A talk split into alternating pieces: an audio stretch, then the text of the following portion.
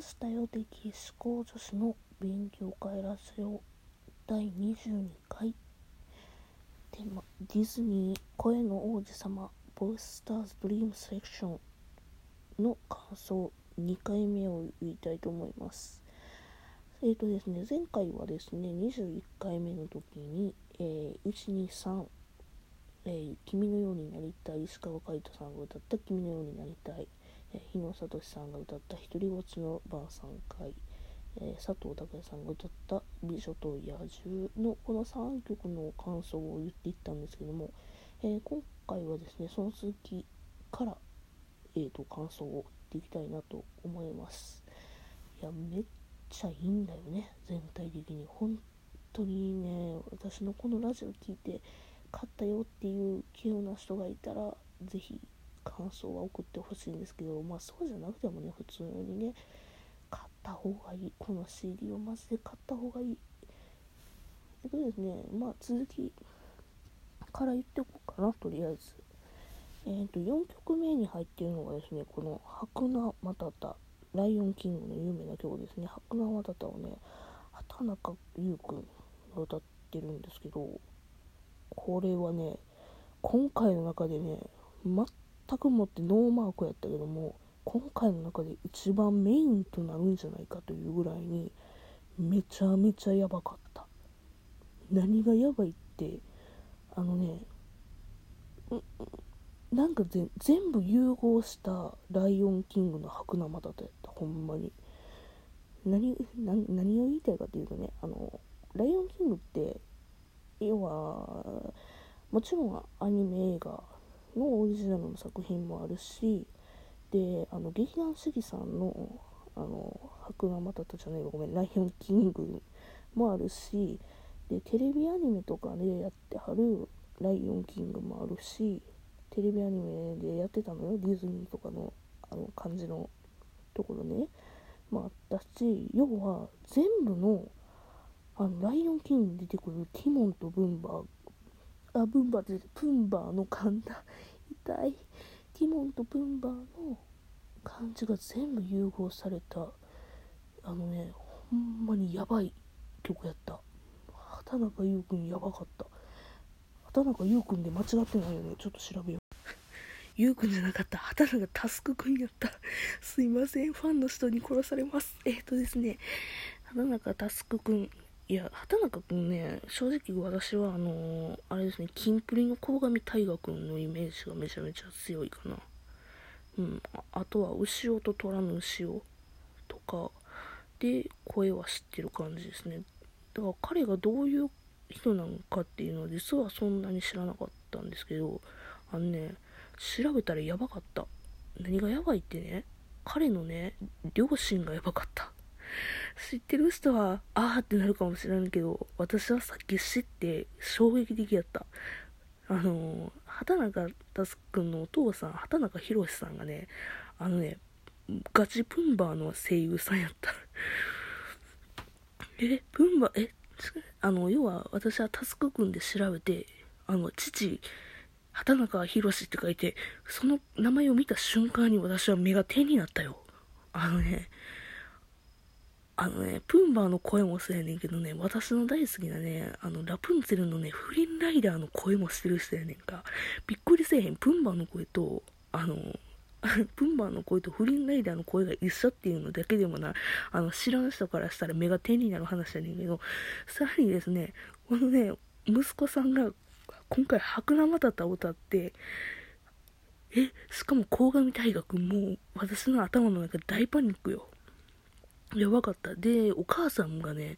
あの、ディズニーの、あの、ミス・クララベルの声優さんやってて、はぁみたいな。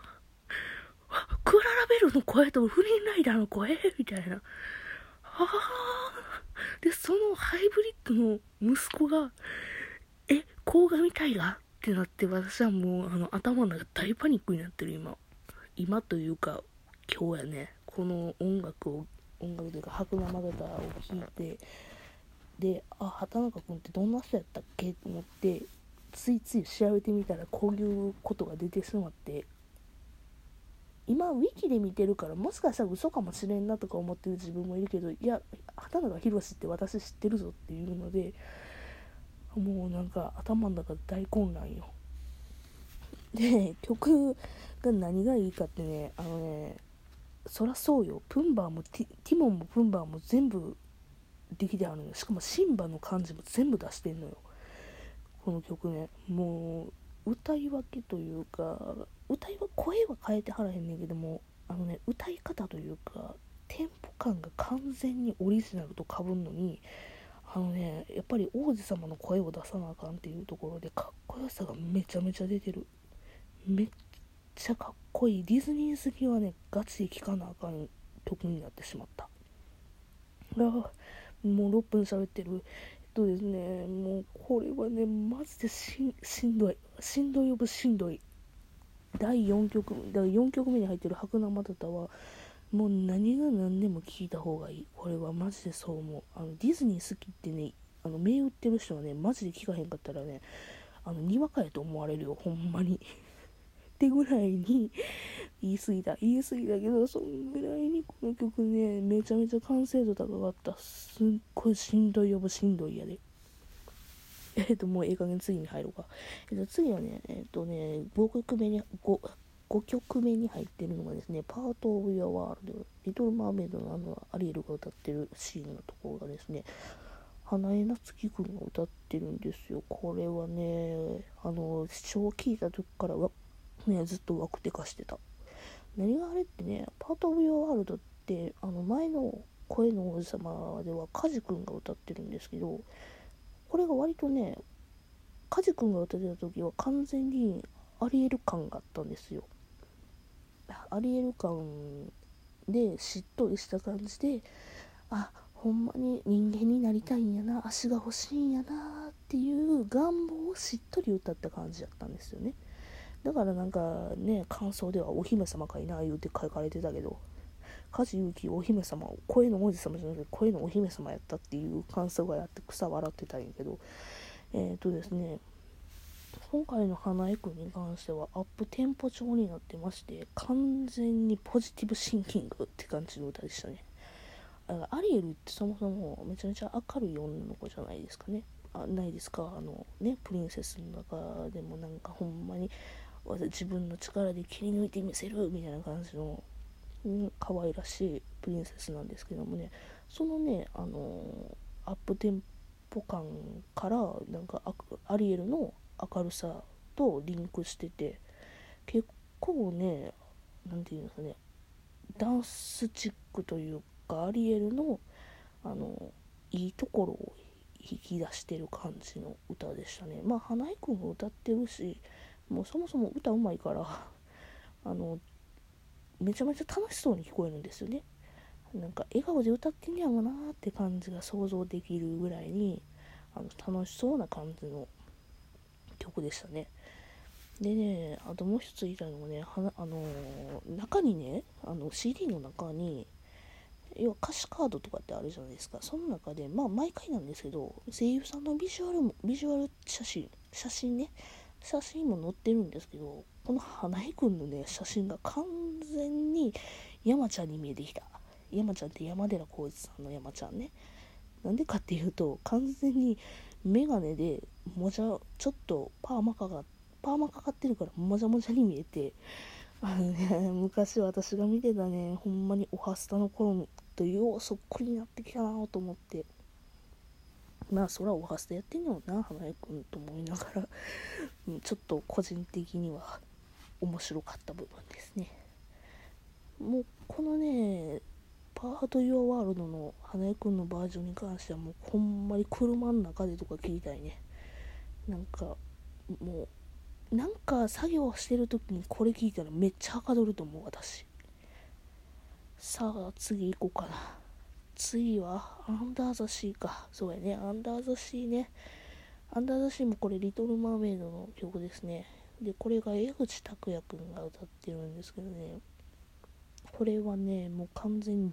原曲に近かった。原えっ、とね一番最初に「アンダーザシー」これ入野美優さんが歌ってるんですけどね。みゆみゆが。入野美優くんが歌ってるんですけど入野美優くんが歌った時はもう完全にキングダムハーツの空やった。完全なるキングダムハーツの空やったしなんやったらキングダムハーツ2で空あの普通に歌ってるやん。アンダーザシー。もうそれの延長線っていうかそれのあのフルバージョンが CD に入ってるたんやなって感じでめちゃめちゃあの良かったんやけども今回のあの江口くんが歌った「アンダーザシー」に関してはほんまにねセバスチャンやった。完全なるセバスチャンやった。であのー、さっき言った歌詞カードの中でね一言コメントみたいな感じで声優さんのなんか聞いてほしいところのポイントみたいな感じのところが書いてあるんですけどね。でそこであのアドリブ感多めに歌ったのでどこがアドリブなのか探しながら聞いていただきたいですってあったんですけどその私は完全にあセバスチャンやと思って聞いてしまったためにアドリブがどこなのか全然わからんかった。まあまだね12回しか聞いてないんであのしかもねまあ6曲目なんで中だるみしてた時なんで全部一気にバーって聞いちゃったもんで、ね、6曲目、7曲目とかに貼るとちょっとだけ長だるみしちゃったもんで、あのね、どこがアドリブやったかわからんかった。けど、なんとなくちょっと原曲とはやっぱり違うから、うん、原曲とは違って、あのね、あのもちろん声が違うからって意味なんですけど、あのなんかね、例えば、ここの伸び具合が原曲やったら、止まってるとこを伸びてたり逆にね原曲や止めてるところを伸びてたりとかいう